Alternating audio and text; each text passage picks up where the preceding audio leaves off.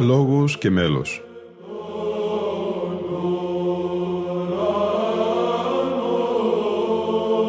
Προσεγγίσεις στη μυσταγωγία της ψαλτικής τέχνης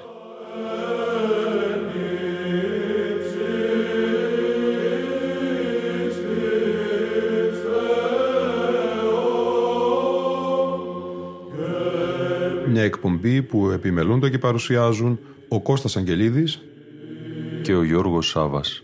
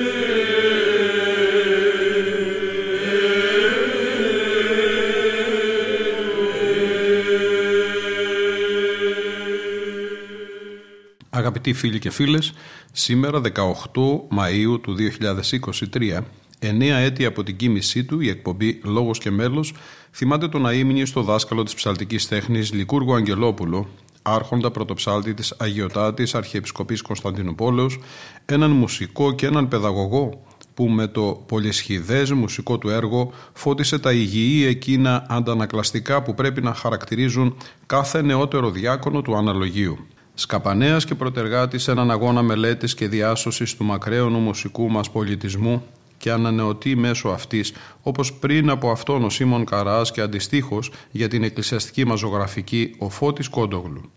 Ένα από τα πολλά που άφησε πίσω του όχι ως ανάμνηση αλλά ως σοβαρή πρόταση μουσικής πράξης και αναγνωρίσιμη συμβολή από όλους που συνεργεί έξοχα στο να αναδειχθεί ο βαθύτερος χαρακτήρας του μέλους είναι η χειρονομία του στη διεύθυνση του χορού.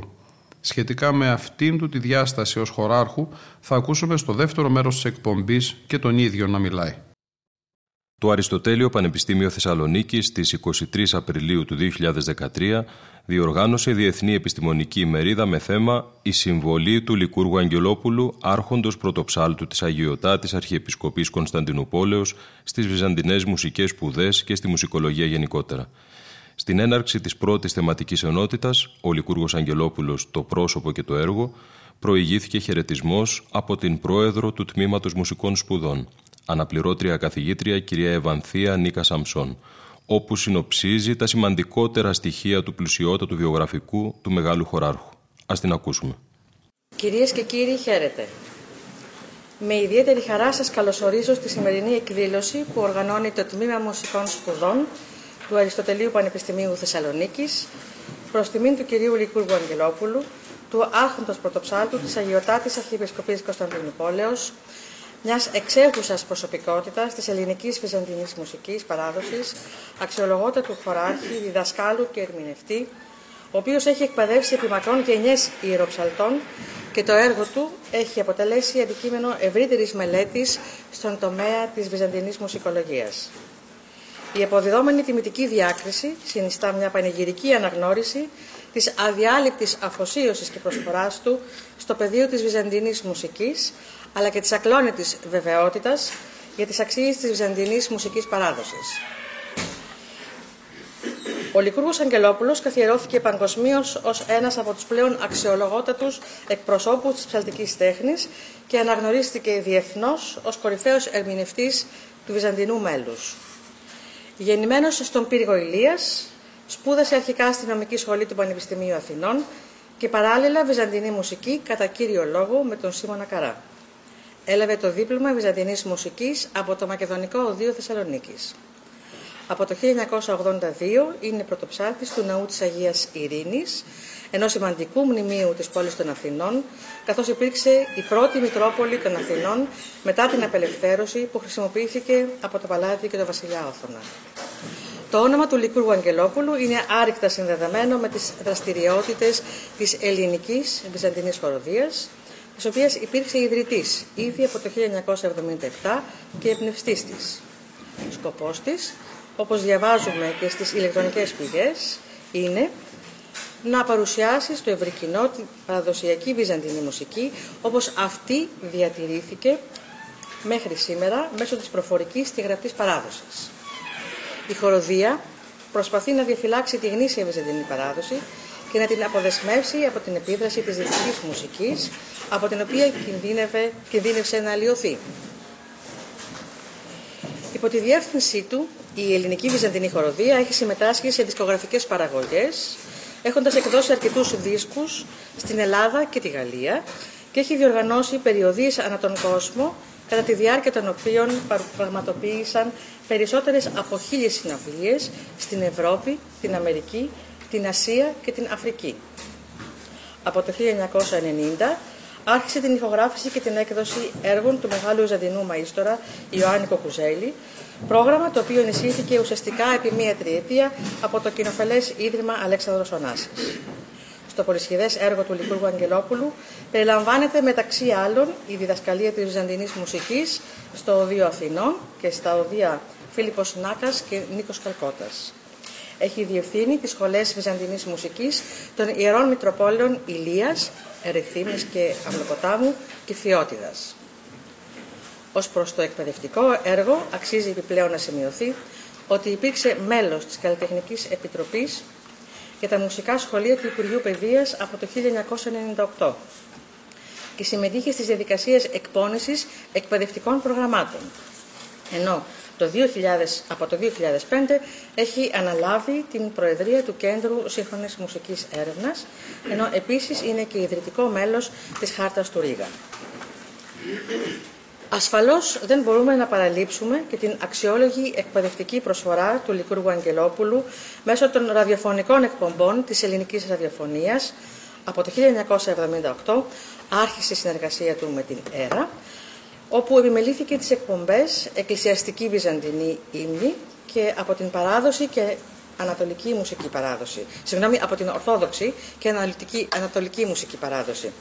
Μέσα από τις οποίες παρουσίασε σπάνιο υλικό, μελέτες, συνεντεύξεις και ε, άλλας, ε, άλλα αφιερώματα.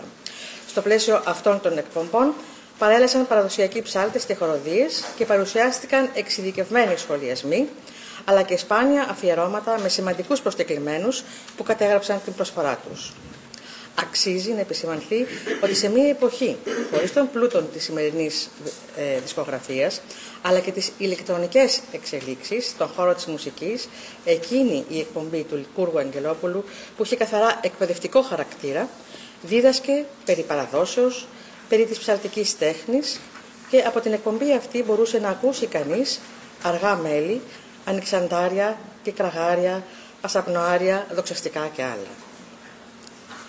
Συμμετείχε επίσης σε διάφορα φεστιβάλ, όπως το Φεστιβάλ Αθηνών και της Επιδαύρου και εμφανίστηκε με την ελληνική βυζαντινή χοροδία σε σημαντικά διεθνή συνέδρια ή εκθέσεις διεθνούς εμβέλειας και κύρους, όπως οι τρεις συναυλίες στο Μητροπολιτικό Μουσείο Τέχνης της Νέας, της Νέας Υόρκης. Ο Λυκούργος Αγγελόπουλος έχει ασχοληθεί και με τη σύγχρονη μουσική, ερμηνεύοντας έργα των συνθετών Μιχάλη Αδάμη, Δημήτρη Τερζάκη, Τζον Τάβενερ, Κυριάκου Σφέτσα, Θόδωρο Αντωνίου, Κυριακάκη και άλλων. Συγκεκριμένα, συμμετέχει στην ερευνητική ομάδα του Μαρσέλ Περές και στο Ensemble Organum, με το οποίο έχει ηχογραφήσει 9 δίσκους ακτίνας CD. Αποτιμώντας τις ερμηνείες της φελτική του τέχνης και τις πτυχές της καλλιτεχνικής προσφοράς του, η ελληνική και διεθνής κριτική εξήρε επανειλημμένω και εκτενώς τις ιδιότητες εκείνες που εξηφαίνουν την καλλιτεχνική προσωπικότητά του. Ο Λικούργος Αγγελόπουλος καταξιώθηκε διεθνώς για τις ερμηνευτικές του δεξιότητες, τη διδασκαλία έργων βυζαντινής μουσικής, τις πρωτότυπες ιδέες και τις έρευνές του που επηρέασαν την ερμηνεία και το ρεπερτόριο της βυζαντινής μουσικής. Από το 1994 ο Οικουμενικός Πατριάρχης κ. Βαρθολομέας το απένιμε το οθήκιο του Άρχοντος Πρωτοψάλτου της Αγιωτάτης Αρχιεπισκοπής Κωνσταντινούπολεως.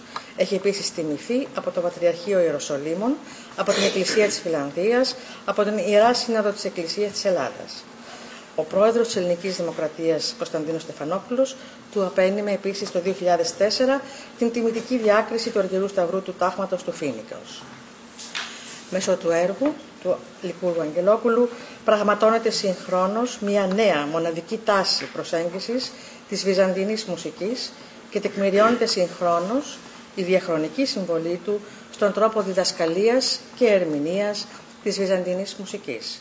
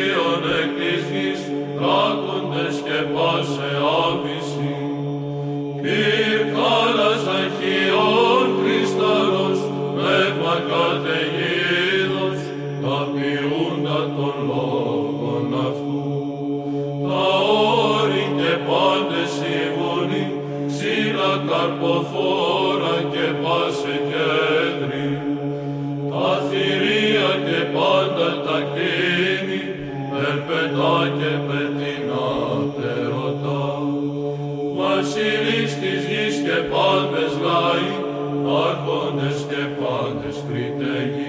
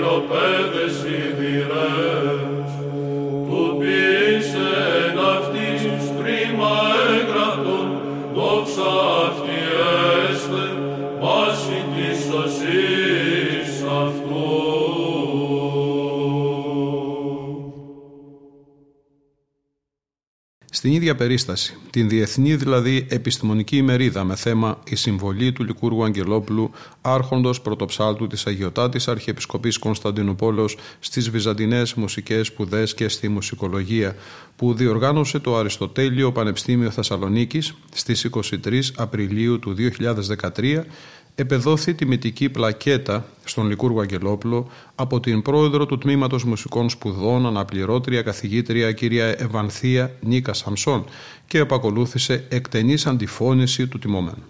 Ακολουθεί η εκδήλωση τιμητική πλακέτας στον τιμόμενο από την πρόεδρο του Τμήματος Μουσικών Σπουδών του Αριστοτελείου Πανεπιστημίου Θεσσαλονίκης, την αναπληρώτρια καθηγήτρια κυρία Ευανθία Νίκα Σαμσόν.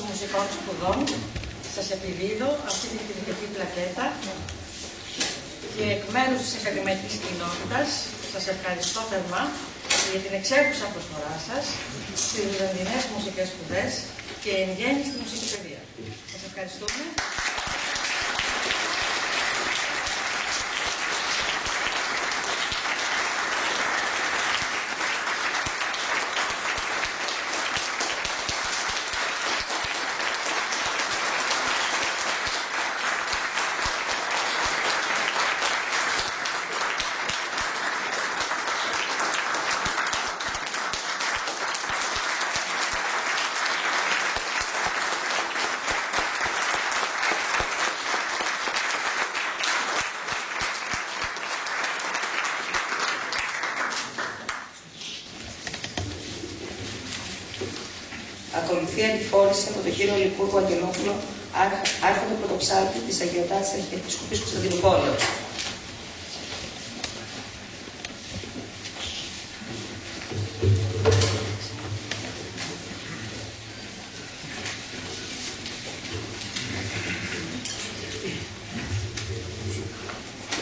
Είμαι εξαιρετικά συγκινημένος γιατί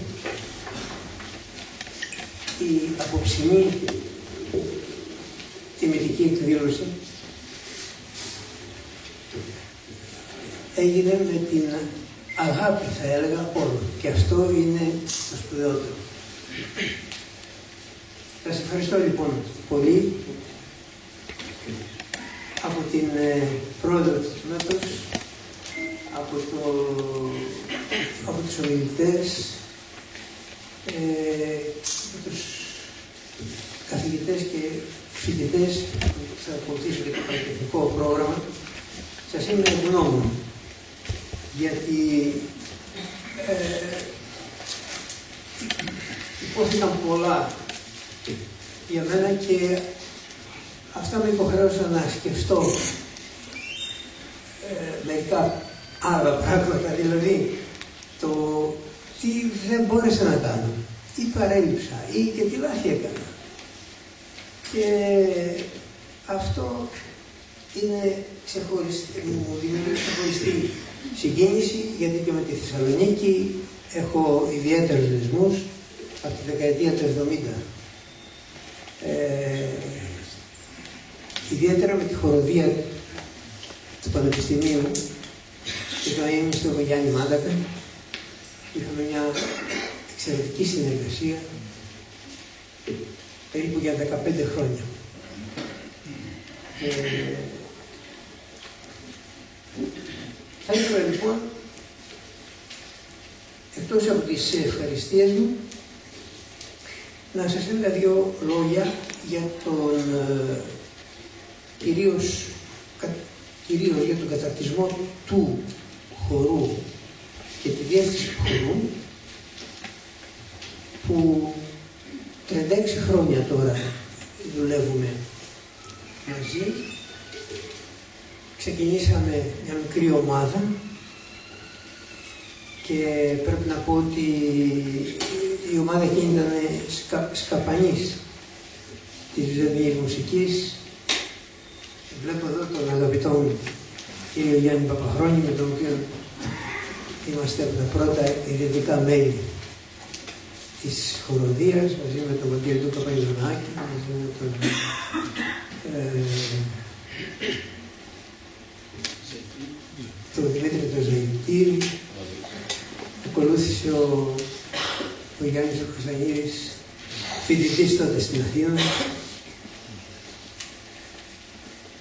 Και ήταν μια δουλειά που την κάναμε με πολύ, πολύ κέφι και χαρά και είχαμε ε, στόχους.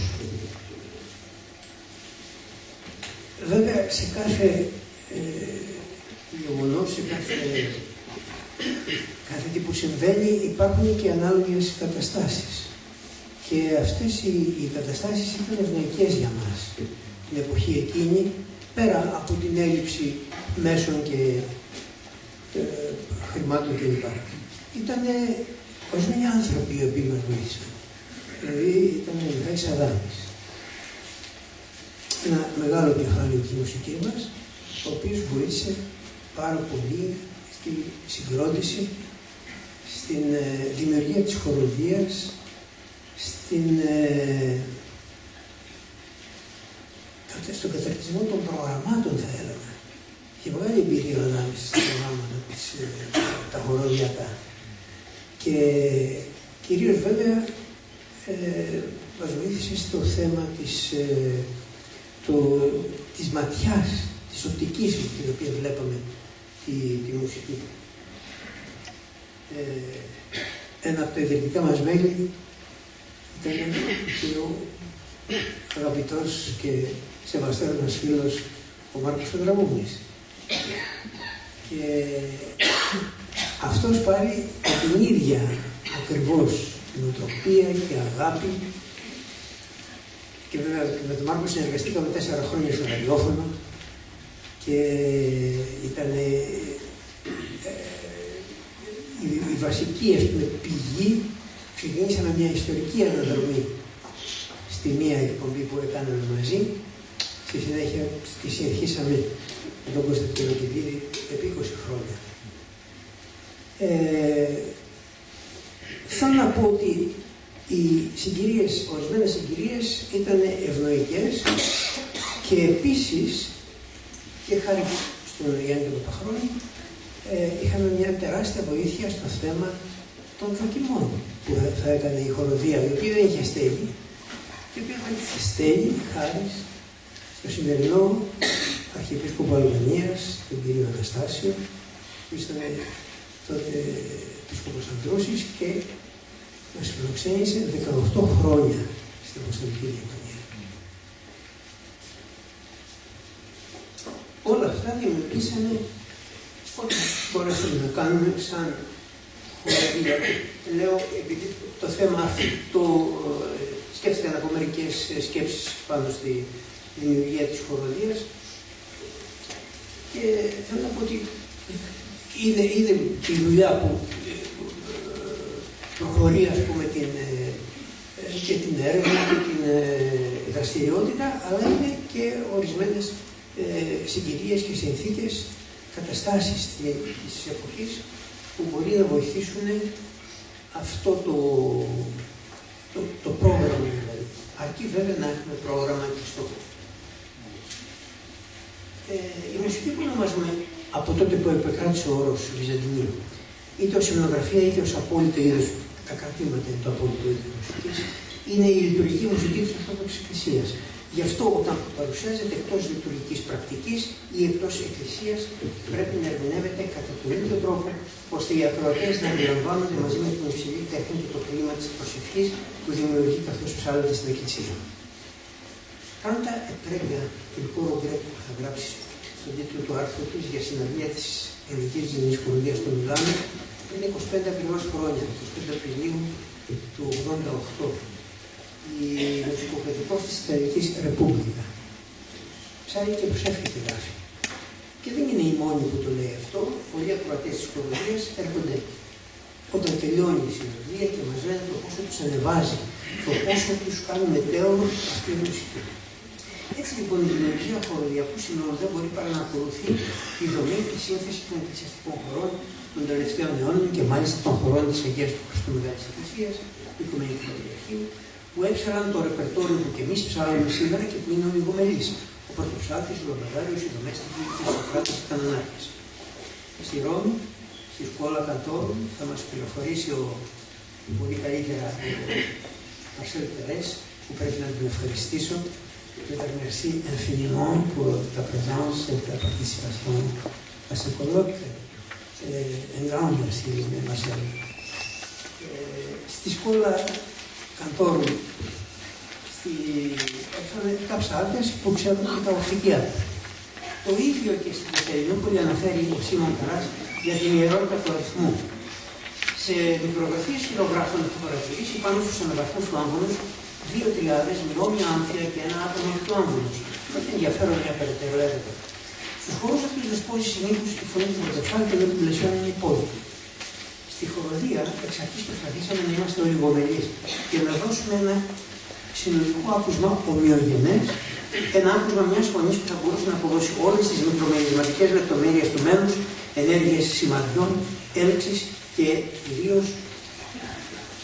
τον εκκλησιαστικό τρόπο απόδοσης χωρίς στήρες νομιτικέ προσκολήσεις, αλλά πραγματική εφαρμογή της αλληλοσυμπλήρωσης γραπτής και προφορικής παράδοσης με βασικό άξονα την ερμηνεία της μουσικής φράσης. Για να επιτευχθεί το τελικό αποτέλεσμα πρέπει να, οριο, να οριοθετηθεί η διαδρομή. Και αυτή είναι και δύσκολη και επίπονη και θέλει συμμετοχή όλων και εφαρμογή του προγράμματος που έχει εκπονήσει ο διδάσκαλο. Γιατί όλες οι θεωρητικές επιταγές της μουσικής πρέπει να υλοποιηθούν πρακτικώς και οι πρακτικές δυσκολίες που προκύπτουν φαίνονται μερικές φορές ανεπαρκετέ. Ο χρόνος τρέχει ε, θεωρώ γνωστή την πραγματικότητα της εκκλησιαστικής μουσικής των μέσων του 20ου αιώνα. Η επιρροή της πολυφωνίας και του απλού και αφιλού τρόπου που ισοπαίδωνε ρυθμικά και μελλοντικά σχήματα, αποκαθιστώντας σε εισαγωγικά τάχα το εκκλησιαστικό μέρος, ήταν εμφανής και είχε εξαπλωθεί όλη σχεδόν την Ελλάδα, ακόμα και σε παραδοσιακούς ψάλτε. Στο πρώτο μισό του αιώνα οι παραδοσιακοί μουσικοί προσπάθησαν να αντιπαραταχθούν σε αυτή την επιρροή που συμβάδιζε με την κοσμική μουσική της εποχής, να θυμηθούμε τη συνεχιστική γραμμή του ψάχου και το διπλό ισοκράτημα του Σιμών Καρά. Παρόλες τις αδεξιότητε, η υπάρχουν οι παραδοσιακοί ψάλτες που επιμένουν να ψάλουν αυτά που διδάχτηκαν και μεταφέρουν στην προφορική παράδοση. Οι ηχογραφήσεις αυτών σήμερα είναι και τα ζωντανά τεκμήρια που θεμελιώνουν τη θεωρητική διδασκαλία που διατυπώνεται από τον Χρήσανθο, επεξεργάζεται από την Πατριωτική Επιτροπή του 1883, που τα φέρεται στην Αθήνα από τον Ζάκο, ενώ συμπληρώνεται από τον Σίμωνα Ταράκου, την επαναδιατυπών με αναγγίσεις, διασαφηνίσεις, επεξηγήσεις, διορθωτικές προτάσεις για όλα τα θέματα με έρευνα που εκτείνεται σε μήκο χρόνου περισσότερο από 70 χρόνια. Όταν βλέπει κάποιος την τελευταία διδασκαλία του Σίμωνος Καρά, δηλαδή σήμερα, από μια απόσταση κάποιων δεκαετιών, δεν μπορεί παρά να παρατηρήσει αλλά και να αποτιμήσει τις ουσιαστικές επιρροές που έχει, είτε το θέλουμε είτε όχι. Πρώτα-πρώτα στη χρήση γενικευμένης σχεδόν σήμερα των χαρακτηριστικών εισαγωγικών του κάθε ήχου φράσεων των επιχειρημάτων. Δεύτερον, στην ανάγνωση των ήχων και των κλάδων των ήχων ενός στην αναγνώριση των ήχων και των κλάδων των ήχων ενός και η εξ αυτής απορρέουσα τρίτον, συνεπέστερη και, επόμενη, και επομένως ορθότερη τοποθέτηση των ισοκρατημάτων με γνώμονα τους ήχους και όχι με βάση άλλοτε την κάθετη αρμονία και άλλοτε την εμπειρική μνημάθεια που είχαν κατά κόρον επικρατήσει και αλλιώσει κυρίως το δεύτερο μισό του 20ου αιώνα, το ήθος του ήχου, το άκουσμα του ήχου, ενώ τέτοια χρήση ισοκρατήματος δεν παρατηρούμε στις πρώτες ηχογραφήσεις του πρώτου μισού του 20ου αιώνα. Ακόμα η αδιάκοπη συνήθιση όχι των συλλαβών του κειμένου, αλλά μόνο των φωνιέντων στα μιλισματικά μέλη και η ουδέτερη συνήθιση στα συλλαβικά για να μην κατακαιρματίζεται η μουσική φράση αλλά και το κείμενο. Καμιά φορά χρησιμοποίησε και η, η σύγχρονη μουσική γιατί και εμείς πο, πολλές φορές ε, προπαγανδίσαμε θα, θα έλεγα για την ψευδή μουσική μέσω της σύγχρονης μουσικής. Στη, γιατί, γιατί ήταν ένα κοινό που δεν ήξερε και άρχιζε να ανακαλύπτει ένα θησαυρό, ένα, μια κληρονομιά την οποία δεν ήξερε. Ε, και θυμάμαι τώρα για το ισοκράτημα ότι χρησιμοποίησε ένα τέτοιο είδος ισοκράτημα, το έλεγε υπόστρωμα διαρκεία, ο Γιάννης ο Χρήστο. Ε, σε μια από τις αναπαραστάσεις που έκανε, τότε δεν θυμάμαι αν ήταν η μουσική εβδομάδα του 68, του 70, κάπου εκεί ήταν, ήταν στο Χίλτον. Και ε, μας λέει, ελάτε όλοι έξω και θα κάνουμε το υπόστρωμα διαρκείας. Τι είναι το υπόστρωμα διαρκείας, ήταν ένα μπουσφερνέ. Αρχίσαμε λοιπόν να κάνουμε όλου, ήταν τουλάχιστον είχαν δει 200 άτομα έξω και σε μια στιγμή έρχεται έντρομος ο σεφ του, του Χίλτον και λέει σας παρακαλώ, σας παρακαλώ αρχίζουν να τρίσουν τα τζάμια. Λοιπόν, έχει σημασία λοιπόν η συνεχή συνήθιση του, του ισοκρατήματος. Μετά, ε, στη χρήση στην ακριβέστερη ρυθμική σήμανση, εντελώς απαραίτητη στη χθεσινή σημειογραφία, γεγονός που αποδεικνύεται και από την υιοθέτηση της μεταγενέστερης από τις, ε, την υιοθέτηση της μεταγενέστερας από σημαντικούς θεωρητικούς και ψάλτες που δεν την είχαν διδαχθεί. Στη λεπτομερή μελωδική σήμανση έλεξης που δεν αφήνει περιθώρια αμφιβολίας. Στην επαναδιατύπωση των διαστηματικών σχέσεων κατά ήχο και κατά κλάδο των ήχων και η καθιέρωση της έκπαλη εκκλησιαστικής ορολογίας. Ξέρουμε δε σήμερα πολύ καλά ότι η μη χρήση της εκκλησιαστικής ορολογίας έδωσε δυστυχώς χώρο στην επικράτηση των ονομάτων των ήχων της εξωτερικής μουσικής και όχι μόνο ως τις μέρες μας. Στο κεφαλαιόδες και σπουδαιότητα του θέμα της ενέργειας των σημαδιών που αναδεικνύει και αποδεικνύει ταυτοχρόνως την αλληλοσυμπλήρωση γραφής και προφορικής παράδοσης. Για όλα αυτά τα θέματα νεότεροι επιστήμονες έχουν ήδη αρχίσει να ασχολούνται διεξοδικώς. Ενδεικτικώς αναφέρω, τα είπε και ο πατήρ Νεκτάριος στην ε, ομιλία του, τον Δημήτρη Γιαννέλο, τον Γιάννη Ζάλο και κυρίως τον Γιώργο Κωνσταντίνο με τις διδακτορικές τους διατριβές που αφορούν ε, στη μουσική έκφραση, τον Αντώνιο Κωνσταντινίδη με τη διδακτορική διατριβή του για τα ε, διαστηματικά, τον Σωτήρη Δεσπότη με τα άρθρα του και κυρίως με δύο εκτενείς μελέτες του περιοδικού Γρηγόριου Παλαμάς για την ισοπραγματική πρακτική και τις ερμηνευτικές προσεγγίσεις του στο μουσικό υλικό της ψηφιακή τέχνης. Με συγχωρεί αν κάποιου ξεχνώ. Είναι πολύ φυσικό γιατί πολλοί έχουν, γράφουν τώρα και ασχολούνται πολύ σοβαρά και επιστημονικά. Με μια τέτοια βασική θεωρητική και πρακτική κατάρτιση προχωρήσαμε με τη βοήθεια του Θεού στην εντατική εργασία με την Ελβή σχεδόν σε καθημερινή βάση επί ένα περίπου οκτάμινο από την άνοιξη του 1977 ως τις 10 Δεκεμβρίου του έτους αυτού που είχε οριστεί η πρώτη συναυλία στη μικρή Μπετόβεν Χάλα στην πόλη μαζί με το υπερμιέρα του έργου του Δημήτρη Τερζάκη η λειτουργία προφάνα. Τα κείμενα που είχαν επιλεγεί ήταν επεξεργασμένα σε όλες τις τεχνικές λεπτομέρειες. Ρυθμική επεξεργασία, λεπτομερή σήμανση των έλξεων, ισοκρατήματα επί τη βάση των ήχων. Το κεντρικό, θα έλεγα, σημείο της μελέτης υπήρξε κυρίως η παραλλαγή. Και όταν αυτή είχε οριμάσει, άρχισε η ατομική μελέτη κάθε μέλο της χοροδία χωριστά και στην παραλλαγή και στο μέλο. Νομίζω πως αυτή η ατομική μέθοδο μελέτης που, που τη ληρούμε απαραίτητο 36 συνατά χρόνια τώρα, είναι και μοναδική που παρέχει την ασφαλή γνώση και απελευθερώνει την ερμηνεία. Την είχα διδαχθεί από μια σπουδαία μουσικό με τεράστια εμπειρία στη συγκρότηση, Παρασκευή και διεύθυνση χοροδία την αείμνηστη Έλληνη Νικολαίδη. Έτσι παρόλο που η λύση αυτή απαιτεί άνεση χρόνου, έχει στην περίπτωση της βυζαντινή χοροδία, όπως και κάθε χοροδία, εκπληκτικά αποτελέσματα. Πρώτα, καθαρότητα ήχου, αφού όλοι εφαρμόζουν τις ίδιες ενέργειες σημαντών και τα ίδια ακριβώς μελίσματα που έχουν προκριθεί κατά τη διάρκεια της παραλλαγή. Δεύτερο, ευκρίνεια στη μικροδιαστημική μικροδιαστηματική ποικιλία με μελλοντικές έξι που δεν αφήνουν περιθώριο αμφιβολίας εφόσον καταγράφονται λεπτομερώς. Τρίτον, ακρίβεια στα αριθμητικά σχήματα καθώς και στις υποδιαρέσει των χρονικών σημαντών, παρεστημένα γοργαδιότητα κλπ. Με αυτή τη διαδικασία ο κάθε ψάλτης είναι απολύτως βέβαιος αυτός που συμμετέχει στην χοροδία, γι' αυτό που θα ψάλει, καθώς αμέσως μετά το τέλος της μεμονωμένης επανάληψης γίνεται μετάβαση στη δεύτερη, στη δεύτερη φάση όπου η επανάληψη γίνεται σε μικρές ομάδες των 2-3 ατόμων και ούτω καθεξής μέχρι την ολοκληρωμένη επανάληψη από όλους. Στη συνέχεια η ίδια διαδικασία, ατομική, μικροομαδική, συνολική, επαναλαμβάνεται στο μέλο. Τότε μπορούμε να παρατηρήσουμε και να διαπιστώσουμε τα αποτελέσματα της ευεργετικής διαδικασίας. Ήδη έχουμε μιλήσει για τη μουσική φράση και τη δυναμική που αναπτύσσει ε, Βέβαια, από την πρώτη στιγμή έχουμε ενημερωθεί ότι αυτά που επί δεκαετίες ενοχλούσαν την ακοή μας, ακόμα και από χοροδίες ε, ψαλτών που φιλοδοξούσαν να αυτοχαρακτηρίζονται σε αυθεντικοί εκφραστές, δηλαδή πιάνο, φόρτες, σιγά, δυνατά, μαλακά και λοιπά χαρακτηριστικά δυτικής μουσικής του 19ου αιώνα, είναι απαράδεκτα για το είδος της μουσικής που υπηρετούμε. Θα κάνω τη μικρή εδώ μια μικρή παρένθεση. Στι εμφανίσεις η διάταξη της χοροδία ακολουθεί το ημικυκλικό σύνολο με, τη, με το διευθυντή του χορού ακριβώς στη μέση του ημικυκλίου για να έχει εποπτεία και των δύο ημιχωρίων όπως συμβαίνει και στον αλόγιο. Οι μόνοι που αποτελούν ένα δεύτερο ημικύκλιο πίσω από τους ψάλτες είναι οι Ισοκράτες.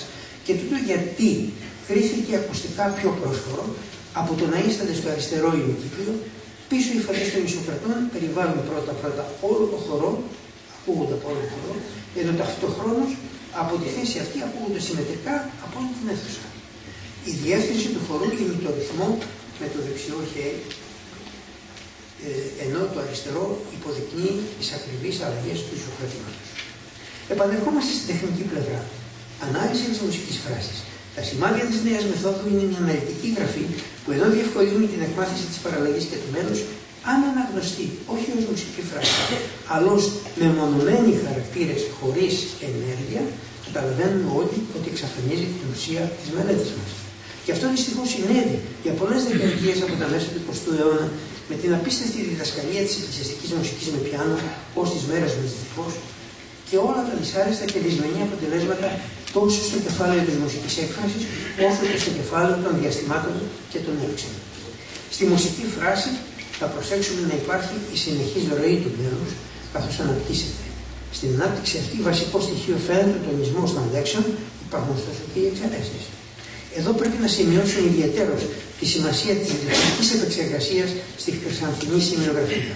Ο Χρήσανθο αναφέρεται στην αναγκαιότητα της παρασύμανση του βασικού τετρασίμου ρυθμού, με παράδειγμα μάλιστα που όσο και αν δεν είναι τόσο επιτυχές, δεν πάβει να αποτελεί υπόδειγμα του ταξίμου βασικού ρυθμού. Η συνένωση των εξαιρέσεων του δυσίμου και τρισίμου ρυθμού δημιουργεί τις συνεπτυγμένε υποδιαρέσει των πεντασίμων παιονικών, των εξασίμων ιαμπικών σε τρει κινήσει και δακτυλικών σε δύο, των επιτρίτων τετασίμων δηλαδή και επτασίμων και των εννεασίμων των επιτετάρτων οδών.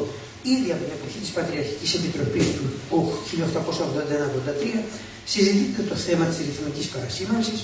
Ο Κωνσταντίνος Ψάχος αρθρογραφεί στο παράδειγμα της εκκλησιαστικής αλήθειας. Με το θέμα ασχολείται με Μιλέτης Κομαράδος.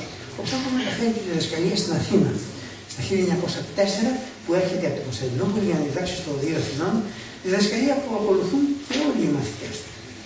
Αργότερα η διδασκαλία του Σιμώνου Σκαρά δίνει το κεφάλαιο για το ρυθμό του Χρυσάνθου με παραδείγματα τόσο της εκκλησιαστικής όσο και της παραδοσιακής μουσικής και με αντιστοιχίες στη βυζαντινή σημειογραφία. Είναι το πιο κατανοητό κείμενο από ό,τι έχει γραφεί σχετικά με τους ρυθμούς. Η διεύθυνση του χωρού με το συνηθισμένο ρυθμό προποθέτει αρκετή εξάσκηση από όλους, ώστε να μην υπάρχει αμφιβολία ως προς τις κινήσεις των χειρών. Τα πλεονεκτήματα είναι πολλά η ελαχιστοποίηση πρώτα-πρώτα των κινήσεων για την καταμέτρηση του χρόνου. Η δυνατότητα έπειτα τη δημιουργίας μουσικών φράσεων με το σχηματισμό των σημείων της χειρονομίας όπως προκύπτουν από τη γραπτή και την προφορική παράδοση. Η έμφαση που αναφέρει και ο Χρήστος. Ο συνδυασμός του τονισμού της λέξης και του ρυθμού υλοποιείται με το ελαφρύ τονισμό της θέσης του ρυθμικού ποδός και η αυτόματη ανταπόκριση της άρσης ώστε να να προκύπτει μια αδιάποτη ροή. Ήδη ο επικεφαλής του χορού ξέρει από τη δική του ανάγνωση του κειμένου τι να ζητήσει από το χορό. Η ροή του μέλους διακόπτεται στην κατάλληλη στιγμή με αναπνοές, τομές, σε φυσικές και όχι μόνο καταλήξεις, ενώ άλλο ενώνεται με συνδεδεμένες μεταξύ τους φράσεις με κρυφές αναπνοές όταν υπάρξει μικρές φορές, μερικές φορές από χρόνο λόγος για την ενότητα του μουσικού και του κειμένου. Σημαντική είναι και η επισήμανση των φράσεων εκείνων που θα μπορούσαν να ψαλούν ως μελωδία και η επιλογή των φωνών που θα τις αποδώσουν. Ω προς τα ηχοχρώματα των φωνών που συγκροτούν τη χοροδία, πρέπει να γίνεται επιλογή για την ισορροπία των δύο ηχορίων. Επειδή στη Βυζαντινή χοροδία όλοι ψάλουν το ίδιο μέρος. Η ανάμειξη των φωνών με διαφορετικό ηχόχρωμα είναι απαραίτητη. Χρειάζεται όμως υπολογισμός των σωστών αναλογιών. Αυτές οι γενικές γραμμές θα μπορούσε να είναι ένα συνοπτικό περίγραμμα συγκρότησης του χώρου. Ω προς τη διεύθυνση, επίσης, πρέπει να τονίσω το πόσο σημασία έχει η ενέργεια που μεταδίδει, η ενέργεια που μεταδίδει ο διευθυντής στο σύνολο. Η άψογη χρονική αγωγή και η ικανότητα να κρατάει με μικρές αλλά αποφασιστικές κινήσεις το χορό στα χέρια του. Ακόμα και η ετοιμότητα και, δυνατότητα, και η ετοιμότητα και η δυνατότητα της αδιάκοπη επικοινωνίας με τους χοροδούς, ώστε να επεμβαίνει με άμεσες διορθωτικές κινήσεις, αν και όταν τις χρειαστεί. Αυτά τα λίγα σκέφτηκα να πω σήμερα ε, σαν μικρή κατάθεση των όσων η εμπειρία από τη χοροδία μας έχει όλους ε, διδάξει και όλοι είμαστε μαθητές. Σας ευχαριστώ. Την αφιερωματική επιμνημόσυνη εκπομπή μας στον Λικούργο Αγγελόπουλο θα κλείσουμε με τον πατριαρχικό λόγο που ανεγνώστη στην εξόδιο ακολουθία του στον Ιερό Ναό Αγίας Ειρήνης Οδού Εόλου, την 21η Μαου του 2014. Στο ναό δηλαδή, όπου ο Λικούργος Αγγελόπουλος διακόνησε για 32 συναπτά έτη ως πρωτοψάλτης. Στην εξόδιο ακολουθία του μακαριστού Άρχοντος προεξήρχε ο Αρχιεπίσκοπος Αθηνών Ιερώνυμος, ενώ παρέστηκε εκπρόσωπος του Οικουμενικού Πατριαρχείου, άρχοντες του Οικουμενικού Πατριαρχείου και πλειάδα μαθητών που θύτευσαν επί σειρά ετών στο πλευρό του μεγάλου δασκάλου της Βυζαντινής Μουσικής. Τον πατριαρχικό λόγο ανέγνωσε ο πρωτοπρεσβύτερος Θωμάς Χρυσικός. Την σήμερον μυστικός, ο Μεγασμορισής προδιετικού το λέγον, και ευλόγησε ο Θεός την ημέρα την εβδόμη τούτο χαρεστή του ευλογημένων Σάββατων αυτή εστίν η της καταπαύσεως ημέρα τούτο το Σάββατο το Πάσχα των μυστικών το Πάσχα του αναπεσόντος ενώπιον ημών οικουμενικού ανδρός το Σάββατο ενώ ο προσκυνητός ημών αυθέντης και δεσπότης, ο Παναγιώτατος Φημή, Αρχιεπίσκοπος Κωνσταντινούπολεως Νέας Ζώνης και Οικουμενικός Πατριάρχης Κύριος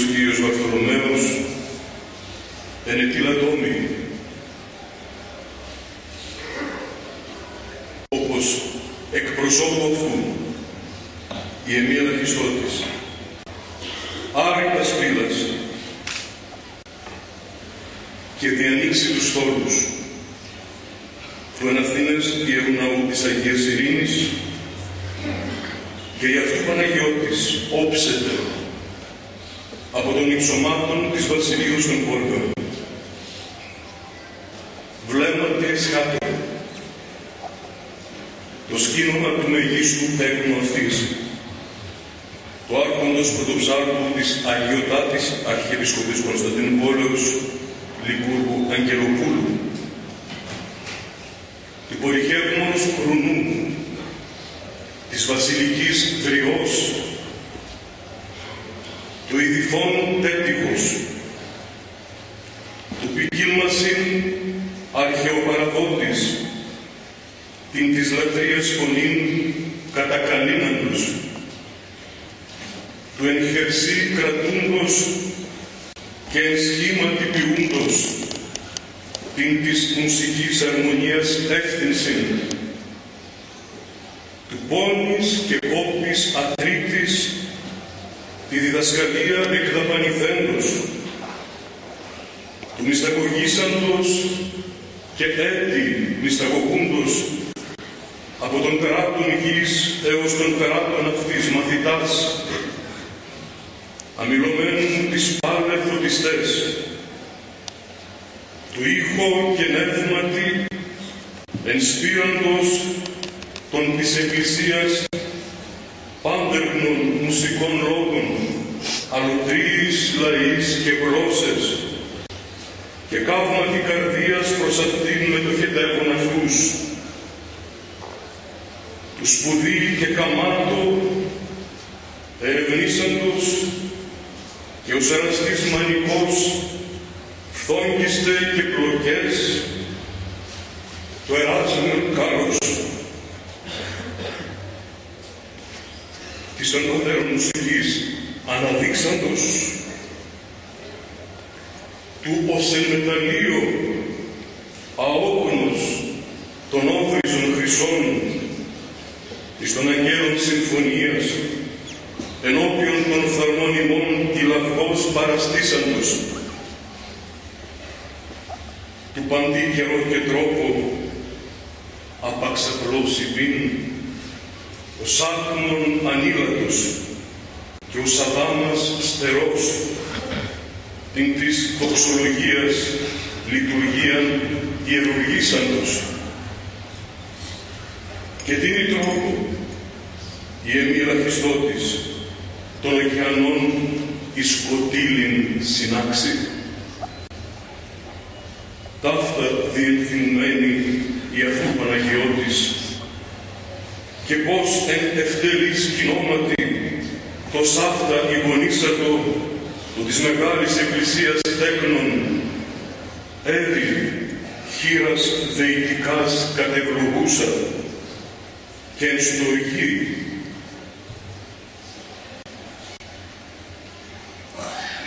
εναγκαλίζεται πατροποθήτως και ασπάζεται των της μουσικής ιερουργίας ακαταπώνητων εργάτων.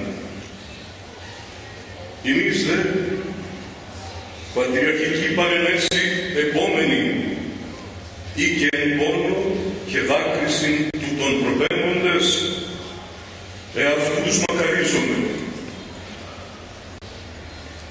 ότι πάλι και πολλάκις και επιμακρών συνεκοινωνήσαν αυτό σχολέως και οι φράνθοι από αυτό ψάλλονται και διδάσκονται.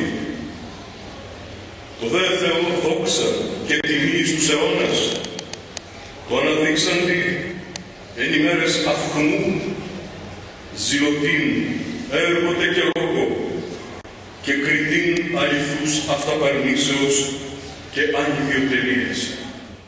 Κάπου εδώ όμως φτάσαμε και στο τέλος της σημερινής μας εκπομπής. Ήταν η εκπομπή Λόγος και Μέλος που επιμελούνται και παρουσιάζουν ο Κώστας Αγγελίδης και ο Γιώργος Σάβας. Στον ήχο ήταν σήμερα μαζί μας η Λίνα Φονταρά. Χριστός Ανέστη.